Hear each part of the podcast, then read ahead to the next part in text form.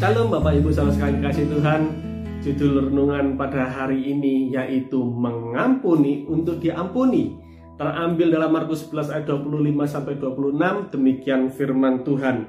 Dan jika kamu berdiri untuk berdoa, ampunilah dahulu sekiranya ada barang sesuatu dalam hatimu terhadap seseorang, supaya juga Bapamu yang di surga mengampuni kesalahan-kesalahanmu.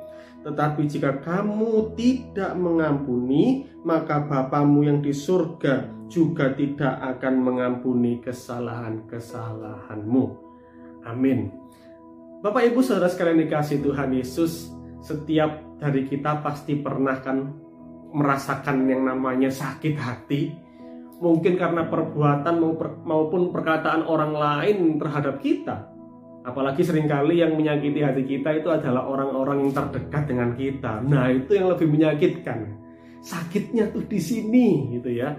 Kalau kita mau jujur, justru ketika kita tuh menyimpan sakit hati itu, justru rasa sakit itu malah semakin menjadi-jadi bukan?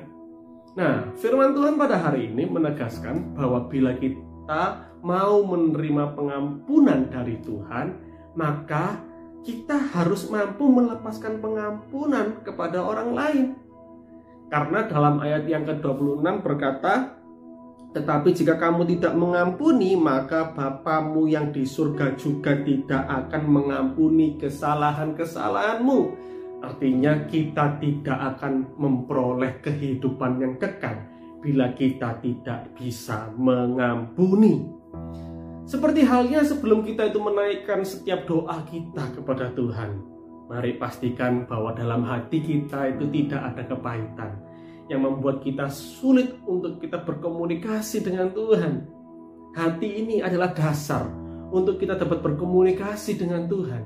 Tetapi ketika hati kita ini terluka, pahit, sakit, maka akan menjadi penghambat bagi kita untuk kita bisa berkomunikasi dengan Tuhan. Tuhan menghendaki akan memberikan pengampunannya ketika manusia itu mampu memberikan pengampunan kepada orang lain.